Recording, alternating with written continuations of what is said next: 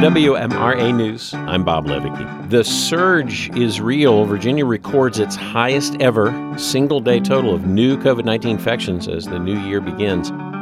Virginia's unemployment rate is way down from pandemic highs, but the number of people with jobs is actually lower than before the lockdowns began.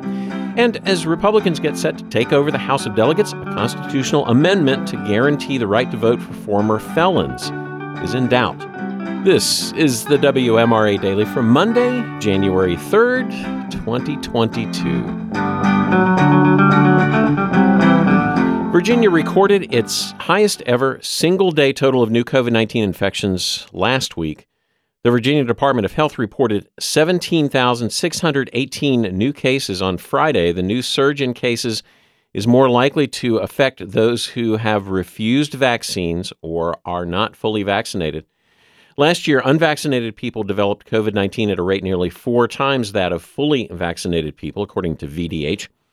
And those hospitalized with the disease are overwhelmingly unvaccinated. More than 2,400 Virginians are hospitalized or awaiting tests for COVID, according to the Virginia Hospital and Healthcare Association. VDH recommends that everyone two years of age and older wear a mask indoors when not at home and everyone eligible should get a COVID vaccine and a booster shot.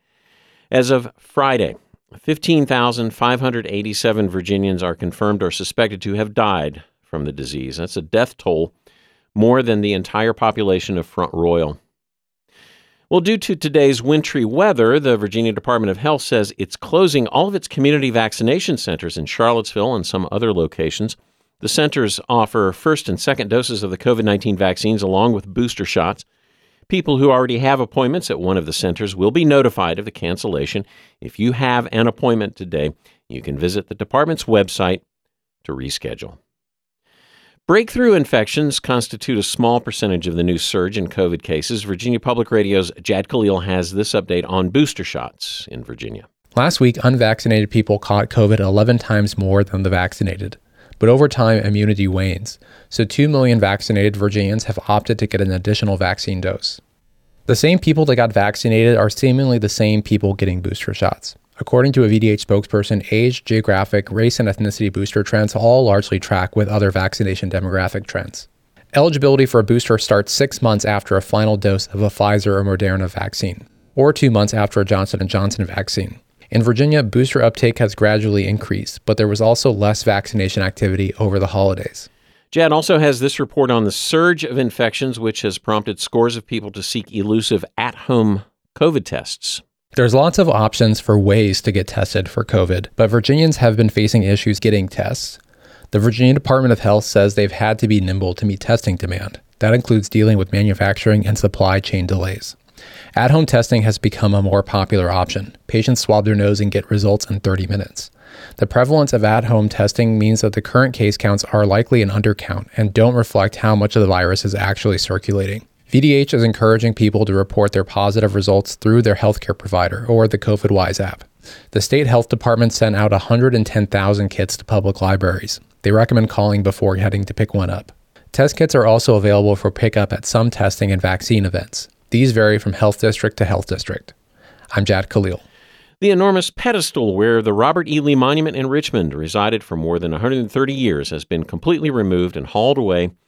Every piece of the 40 foot tall pedestal where the bronze statue stood was gone from a traffic circle by Friday evening. Crews leveled the ground and spread straw around to encourage grass growth.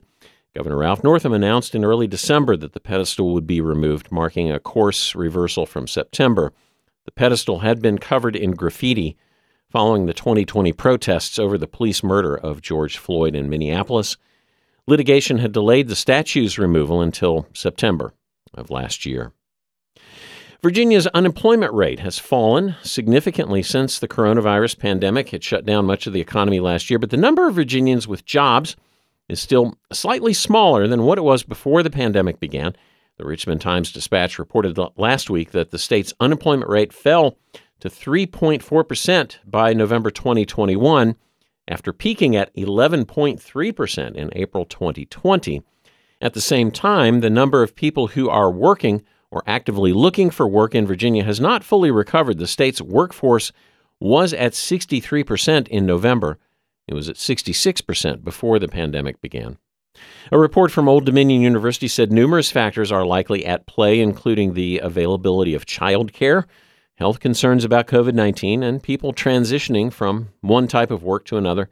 There's also been an uptick in the number of people who are retiring. Finally, today, in the last General Assembly session, lawmakers introduced a resolution to automatically restore the right to vote for former felons.